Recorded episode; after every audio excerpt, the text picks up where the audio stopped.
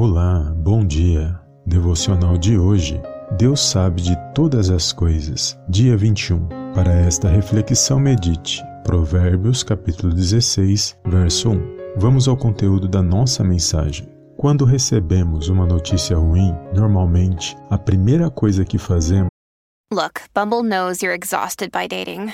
All the must not take yourself too seriously and 6-1 since that matters. And what do I even say other than hey? well, that's why they're introducing an all new Bumble with exciting features to make compatibility easier, starting the chat better, and dating safer. They've changed, so you don't have to. Download the new Bumble now.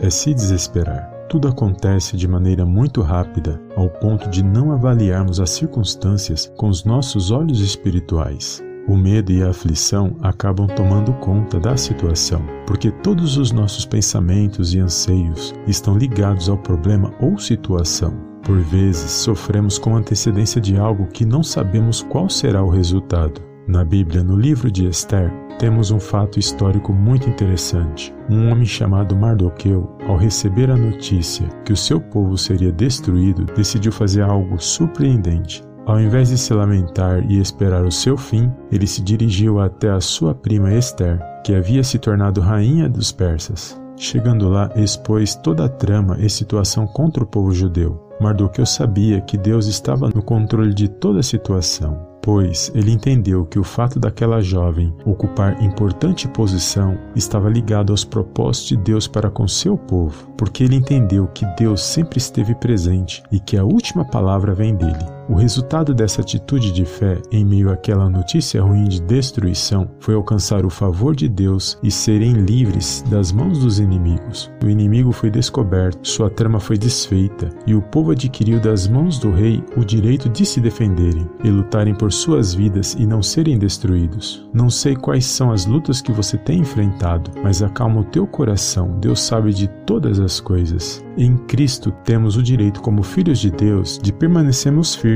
e vencer, porque o Senhor Jesus já venceu por nós, pois derrotou o inimigo na cruz do Calvário. Por isso, pela fé na palavra de Deus, continue lutando e perseverando em oração. Não abaixe a cabeça para o teu inimigo espiritual, pois ele já está derrotado. Ande por fé e não por vista. Vença toda e qualquer situação em Cristo, pois a última palavra vem de Deus. Amém? Compartilhe esse devocional e eu te vejo na próxima mensagem em nome do Senhor Jesus. Amém e amém.